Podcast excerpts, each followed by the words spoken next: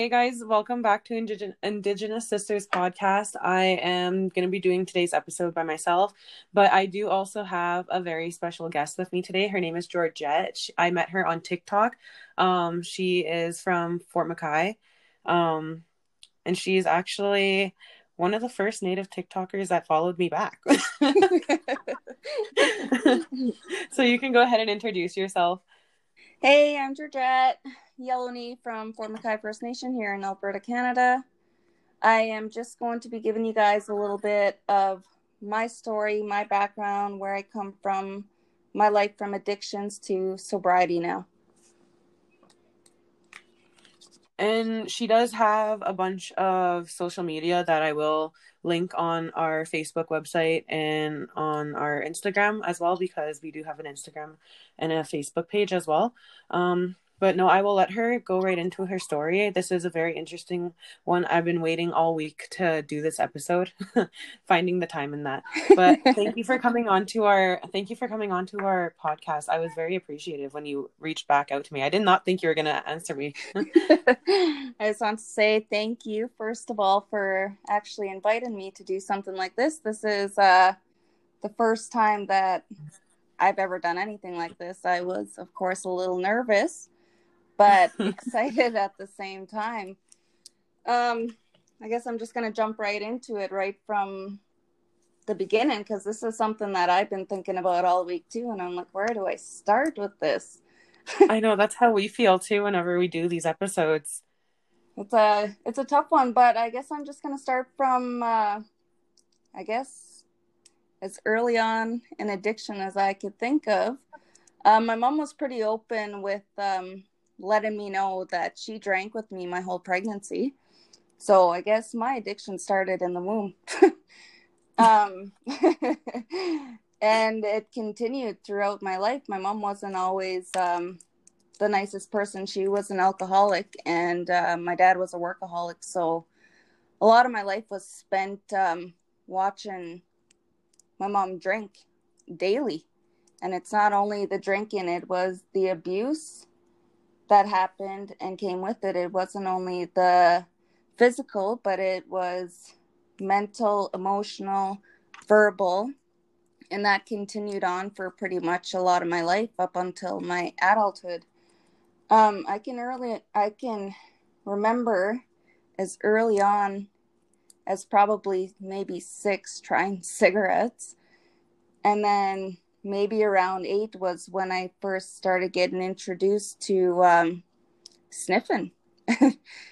as weird as that sounds, but it it was like the glue, the nail polish, the shoe polish, mm-hmm. and that um, we did that with a lot of the older kids. I think they would just get us to do it to watch our reaction and what we're gonna do.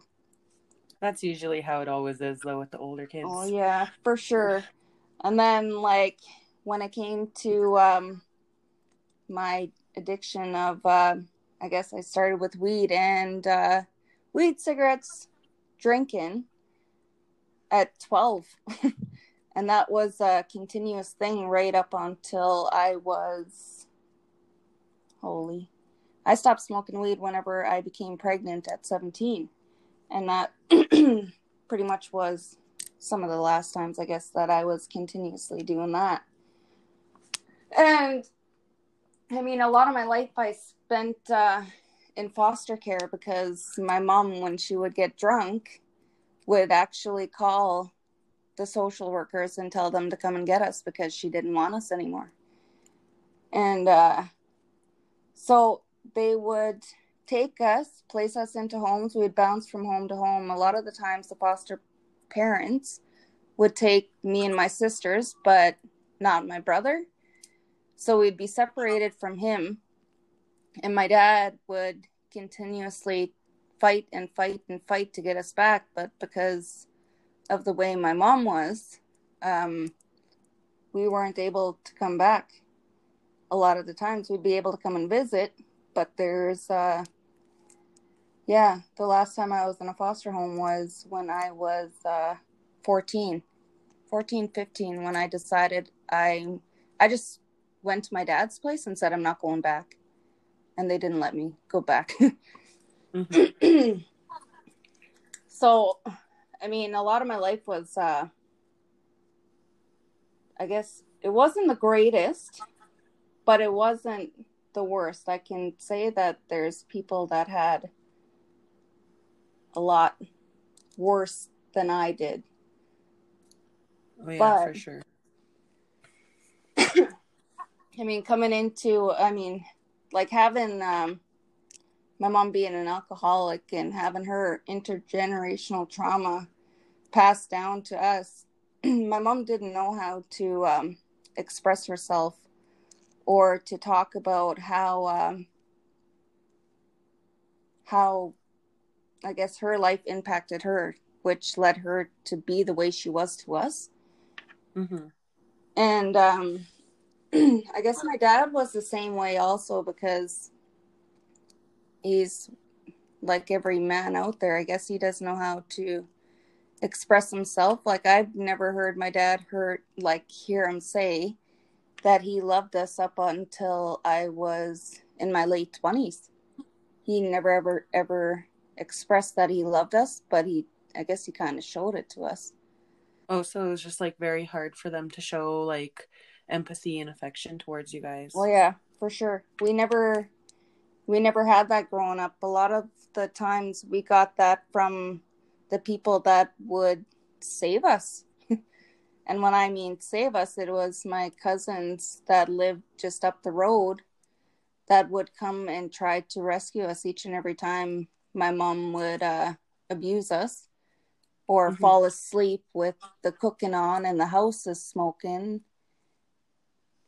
and yeah there's i mean if i go back and look at a lot of my life it wasn't uh that great but my sisters you know they they had it a lot worse than me because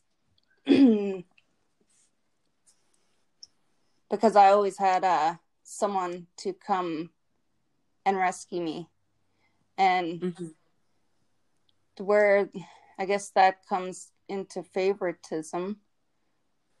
Oh yes. Whereas like they always said that it was because I was the light kid and my sisters were the darker ones that oh, I got bullshit. favored. so I think like yeah, even till this day, you know, my sister uh my younger sister, she had a lot of resentment towards me and she finally was able to talk to me about it a couple of years ago mm-hmm. that I got favored and they had to stick around and fend for themselves, right? Where I I always yeah. had someone to uh, come and take me away or try to get me out of the situation. I noticed that's how it is, like on a lot of reserves and settlements, though. Like favoritism just plays such a big part in families, and oh no, I totally understand that. That is just oh, that's so, so horrible. It is for sure. And then like whenever my sister passed away, it uh she she passed away from um, an overdose. She battled her addictions for as long as I can remember. From whenever we were 14, she was 15. We were doing ecstasy, doing shrooms, smoking crack, doing um cocaine, drinking, smoking, we were promiscuous at 15 mm-hmm. it was i think it was just us maybe trying to numb what was going on in our lives or just trying to find love from other people because we weren't getting that at home yeah whenever uh, my sister passed away there it took a toll on not only me but also my younger sister and my mom, right? Because mm-hmm. I think my mom kind of saw that where my sister led was because of what happened in her life. And they were, mm-hmm. both of them were, they always had a place to go, but they lived on the streets. That was what they wanted. And that's why I'm always so humble when it comes to the homeless people in my area because they all know my mom, my auntie, and my sister. All three of them were on the streets, even though they had a a place to go, but it's just their life of addictions that kept them there. Oh yes, no, I I definitely understand that too. Like that's how my mom is. So no, I understand where you're coming from. Like with that, it's and it's really hard to see them str- uh, struggle too because like you love them and you want to help them, but you can't help people that don't want to be helped. So it's very like hard to help people that want to be helped. Yeah, that's exactly what it is, right? No matter how much you try and try and try to help someone, it's um it's not going to be beneficial to them because it's not what they want yet. It's not they are not ready. Mm-hmm. So like my mom my mom also like right up until the day that she passed away, she she battled her addiction. She also died from an overdose. Oh, sorry, my phone's going off here. um, All right. Yeah, I still uh, remember that day as if it were yesterday when my dad called me and said that you know, I think your mom is dead. and I just I just got off work that day, and um, I thought he was joking. That's my first reply to him was, uh, "You're fucking joking, right?" And I don't ever really swear when it comes to being around my dad, but yeah, but it was true. Like I went there and I just kind of freaked out, and I held my mom until uh, until the ambulance came and then they left and then I had to wait for the coroner to come because the ambulance wouldn't take her, which I found really weird. So I just had to just, you know, sit with her for a while. And in Fort McKay, in Fort McKay, you guys are what about an hour and a half outside Fort uh, McMurray, right? Forty minutes out of Fort McMurray. Oh, 40 yeah. Minutes. But we also oh, have like the volunteer firefighter department here where they have their their little medics. And yeah they they i don't think they i don't even remember that they actually whenever they uh, if they came or not. Uh yeah i know that last time i was in um fort mckay it was 2014 i was in grade 8 i knew this girl named talissa out there. Talissa. Oh man. She just lives down the street. Yeah. Crystal. world right? Crystal's daughter Yeah, small world. See, I know the I know the moms, but yeah, no, she was my bestie back in oh, grade wow. eight. you were out here. Um, I I well, I was living in uh Thickwood oh, at the wow. time. Yeah, so she went to Father Merck and I went to Father Merck. That's how we met each other. Okay. Well, that's neat. Oh no. Oh yeah, no, it's definitely a small world. When I found out you were from Fort McKay, I was like, oh my goodness. I was like, she probably knows her. oh, that's awesome. But, but no, like I, I definitely do think like when people struggle with addictions, like it's so hard to watch them, especially like the people that you like that you're so close to and that you love. Like it's it's definitely such like a heart like it's it just pulls your heartstrings. It's so it's such a tough thing to go through. It is. I watched it for years and like when i say i watched it i i was in it too but i was also watching. I'm i'm pretty much the only one out of well there's four of us when it comes to my mom and dad but they also have their other kids from other people. But there's just mm-hmm. 4 mm-hmm. of us between uh my mom and dad. And yeah i was i was bad into my addictions also like my kids i lost a couple years of my life of my kids life. I was there but i was not there because i was heavily into coke. And yeah. i i almost lost my job over it. Not the job that i got now but the job previous to this one. And i think even then it was not a wake up call to me. I don't know what it was that actually made me stop, but I, oh yeah, it was one of my friend's son that did coke and he ended up dying from it because of the stuff that they're putting in it. So I said after that I am not I'm not touching that at all. And then I stopped doing coke for a couple of years and then I ended up mm-hmm. getting into the wrong crowd and started smoking crack.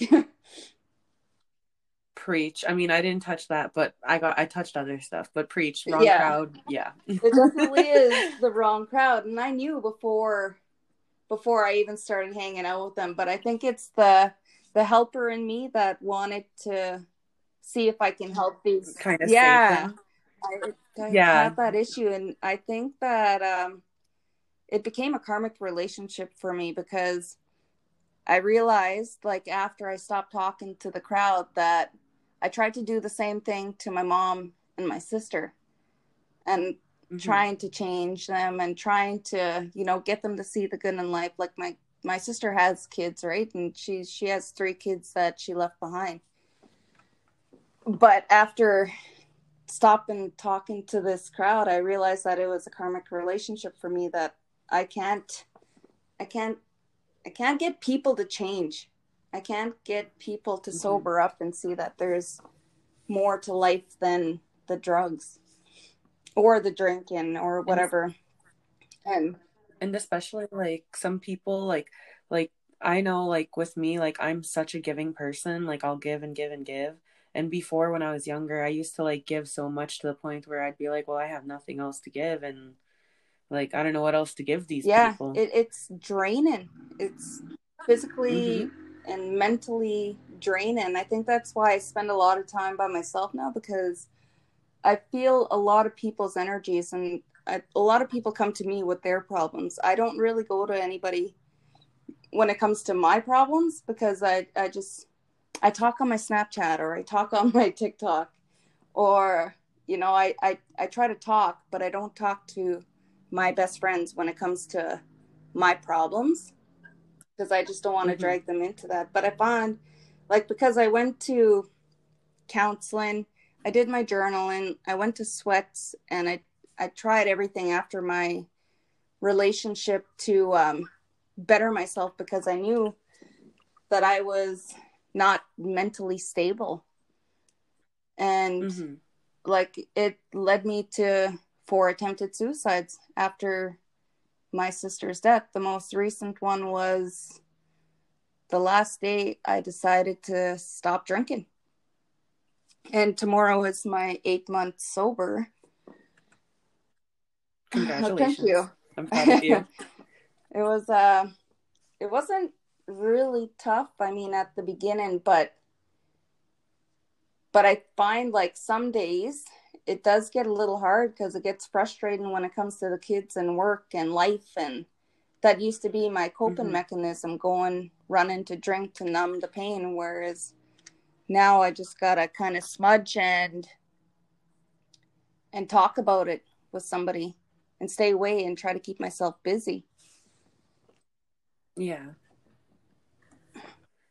Um, so when you were um recovering, um when you were on the road to your sobriety, was it like very challenging for you? Was it hard at first? Um, in the beginning, it was pretty easy actually because I kept going back to when I, that's the last kind of thing that I remembered whenever I was drinking that day was I don't even want to be here anymore.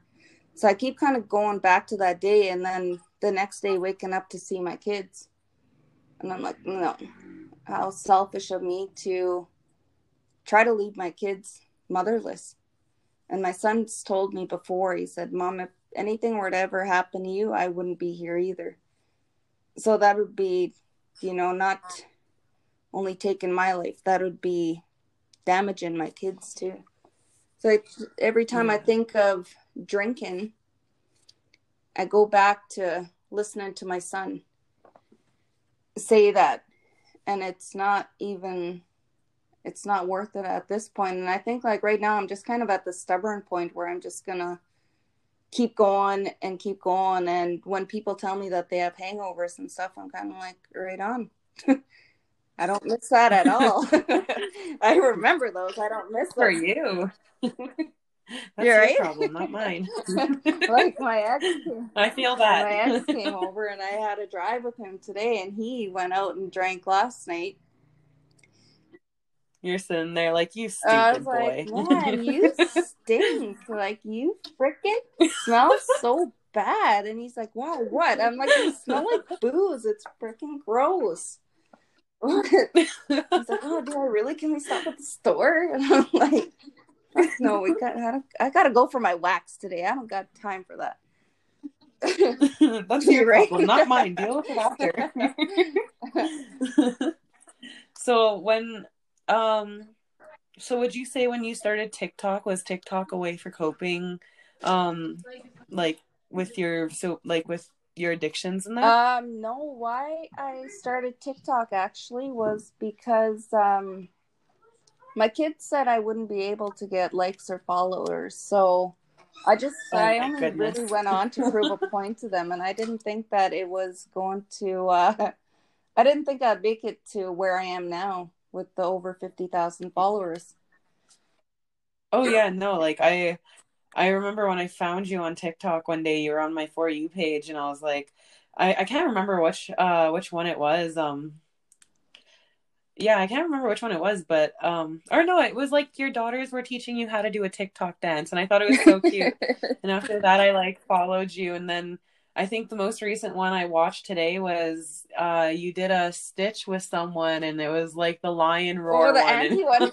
I thought it was, yeah, I thought it was so funny. I was like, oh my goodness! I was like, just sending it to my friend. I was like, check this out. I was like, you have to go and follow her. I was like, she's so hilarious. I'm like, shit! I got my Kokum outfit on. I'm gonna be rocking this one. I, no, I. I definitely um every time I see like a new TikTok that she posts, sometimes I just have to put it on my Snapchat because it's so funny. uh, my kids keep seeing it on their for you page too, and I find it pretty freaking hilarious. So were they like uh when they found out that their mom like uh well which which TikTok got you famous? Like which TikTok video that you did got yourself famous? Oh, I think it's like one of the first ones that I did was I saw a lady posting, "Oh, my husband got this for me. My husband got this for me. My husband got this for me." And I was like, "The hell?" So I went and made a video. I'm like, "I got this by myself. I got this by myself." and I got this by myself and, and just kind of went from there. So when your kids found out that you were becoming TikTok famous, what was their like initial reaction? reaction? No, she was mad at me at the beginning. She was pretty pissed off. She's like, I wanted it to be me. I wanted to blow up. She's like, now it's my mom. you were pretty mad too. Hey, Brady. I was like, I was like, Sir. no way you. I was gonna, be, no way, you're not gonna beat me. Yeah. I remember like watching it climb and climb and climb, and I was just waiting until I passed where they were. And I went into their rooms and I uh, mm-hmm. made another TikTok. I'm like, how do you feel? I beat you now. so was it like really exciting watching it the was. numbers it climb was up? actually really exciting. I was pretty um even just to get to the first what was it whenever you started baby how much did you have on there like a thousand or some followers or something oh yeah two or three thousand followers so i was just like let me do this. I can do this. and now it's just kind of whenever I hit the 50,000 there, I was pretty pretty impressed and the first people I told obviously were my kids and they're I think oh, well they're my they're my best friends. They're the only people that I see on the daily. So yeah, preach. you don't like us. I, I, do. I love you. I just don't like you. Yeah, right. That's how my kids are too. Autumn's like whatever, mom. um i just i actually remember one of the first um well one of the tiktoks that you made that actually stuck in my head it was one where you were calling out that one person and you're like your mom should have swallowed. I freaking burst out laughing. I could not contain my laughter. I was like keisha you gotta see this. I don't understand how people can be so damn rude when it comes to you know? Right? Like they're yeah, on our land it's, uh, it's just boggles my mind that people can be so racist like that and have no content and just you know take that extra time to go make a TikTok profile right? to go and say some really messed up shit to people. I mean, you know, there's people oh, out there that can handle criticism or judgment and stuff and that causes people to you know commit suicide. You might just be the reason that someone takes their life one day. So i don't know why people can't just keep their flaps chapped like just, just close it. What's the fuck? Oh no, like I definitely agree. Like I once I seen that I had when I, had to go and check. I had to find I had to go and snoop. women are FBI. and like no, I right? Right? When when we're nosy, we gotta know who who where you're living, where you're from, who you're family Yes. with. if we're family. women will always find a way um Oh no, yes. I that's how I track down my ex-boyfriends. I'm just kidding. You can hold me up at 2 a.m. Seeing if they wrote any statuses about missing me. Just kidding. oh man, that's funny because I used to do that whenever um my ex blocked me, right? Like, did he go and say something about me? I'm like, go to my other friends that will have him or whatever, and I'll be like, oh, you know, you find out. Now I don't care really. Him and I are. Him and I are pretty Oh, good yeah. together. We uh we didn't work out together after a ten year relationship, but but we're pretty good co-parents One now. of my exes back Huh? for the other team. I was like, one of my exes back for the other team now. So we're good. Besties forever. oh man, no, me and my ex are pretty good. I'm I'm my truck's actually in the shop right now and he let me take his truck because he's gonna be heading out to BC. So um Oh, okay. yeah, thankfully we're good. Well, that's good. At least you guys are good. I mean, I can't say the same for me and my exes. I still be I've watching. only ever had two exes, so I'm glad I'm good with at least one. I don't know nothing about that either.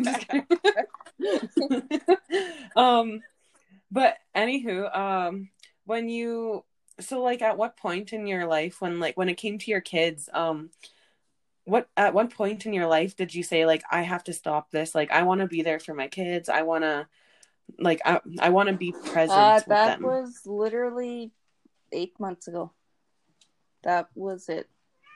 Out of the 20 years of my addiction, um, eight months ago was when I kind of woke up and said, This is not the life was it? that I want for them. I want to be around for them. I want them to see at least one sober parent. And, Mhm. um, I mean, it's been going pretty good, eh? Well, that's good. Like I'm, oh, I'm so happy. Like you know, I'm really happy when I see like Indigenous people like getting sober because you see so many people that are like traumatized from generational trauma and they're so like hardened to drugs and alcohol and it's it's so horrible. Like even with people you grow up to, like you you grow up playing like tag and Mhm. grounders and this and that, and then you when you're an adult like you see them either smoking crack or drinking and, and it's heartbreaking because like at one point you guys were really close but it's you can't like also give your energy into someone that doesn't that would never oh yeah be the same for sure you know like a lot of my generation the people that i grew up with not too many of them are uh my just my close circle of friends. Two of them are pretty much sober. I surround myself with Mhm. sober people. But yeah. I noticed that the generation under us are a bunch of lost souls and that's like not something that i want for my kids. So i think that i already made the choice to move off the res and we are going to be doing that in august. Oh that's so awesome. Yeah. congratulations you guys. I find in order Um, to uh, grow and move forward with our life we got to go somewhere new. Can't keep staying here. Yeah you got to plant your Yeah. roots somewhere. I love it here but um no, it's just um yeah it's it's time to go it's just you know like no i could definitely agree like um because i like i am younger than you me and keisha are younger than you like um i could definitely agree like our generation is such a shit such a shit show it's unbelievable like you know like i've seen so many people that i've went to school with that are like either selling drugs doing drugs like hard into drinking and like like that's that's how i used to be but then like when i got out of it like i really looked at the, i really looked at the people that i thought were my friends and i was like oh my goodness you guys have no idea like how bad it's gonna be for you guys in a few years like you guys can't do this for the rest of your Uh, lives that's like one of my friends. She's she, one of my friends. It's hard to um see her. I have to pull myself away from her because she continuously drinks and drinks and drinks and does drugs. And you know, it's like watching your your best friend die in front of you. You know what I mean? There's no way that Yeah. I can help her. I keep trying to bring her over here, sober her up. She lasts a couple days, and then she's right back to square one again. So, yeah, it's it's tough for sure. It is. Oh no, like it is draining. Like I used to live by um Lac like the Lac area there. And I ended up moving and I came up to Grande Cache three Oh. years ago. That's where she's from. And I had um do you know like that little uh community called Kikino Yeah. outside Lac La Biche? oh, shit. Yeah, that's where I'm from. Yeah, so um when I had moved away from there 3 years ago, I had moved to Grande Cache. Uh that's where I'm currently staying. Um but before then I had like a best best friend like me and her grew up together. We did everything together. And then, you know, I moved away and I came back a year later to come and visit and like she was a totally different person. Like she she was drinking and she was doing drugs that I never thought she would have been doing and like I couldn't believe it. Like it it it does feel like you are watching your best friend die like even though they don't see it from that perspective like it's totally how you feel and like you know like the more that you wish you could change them like it's just like they they don't care and like eventually one day like i hope like they do have like an eye opener and like they do get sober in that but like it is definitely hard to be around them when they're like that because like it, you just want to cry all the time like you don't want to see your best friend That's go through something like what that it is. It's it's really sad seeing someone go through that, and then it's the it's the issue with them not asking for the help. You know what I mean? Like there's a lot obviously going on Mhm. in their minds from their past that they have not dealt with, and that they're trying to drown drown out or numb out the pain and just forget. But it's just always trying. I'm trying to open up avenues for her where she can get the help that she needs. Like I try to get her to come to sweats with me or, you know, try to convince her to do some counseling and it's there's only so much you can do before you got to walk away because it's just physically draining on you.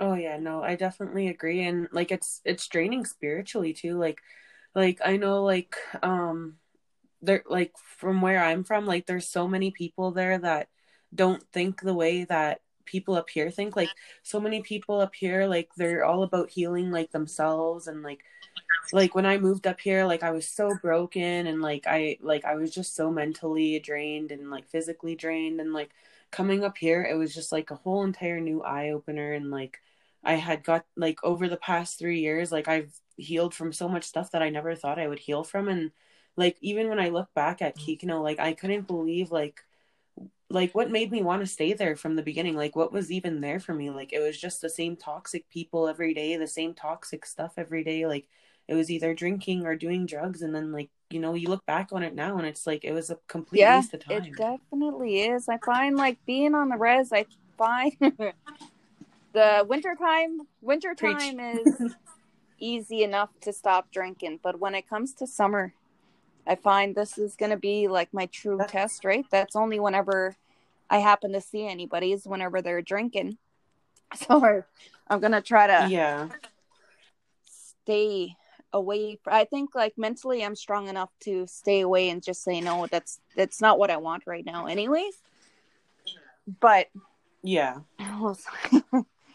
we'll, see how it goes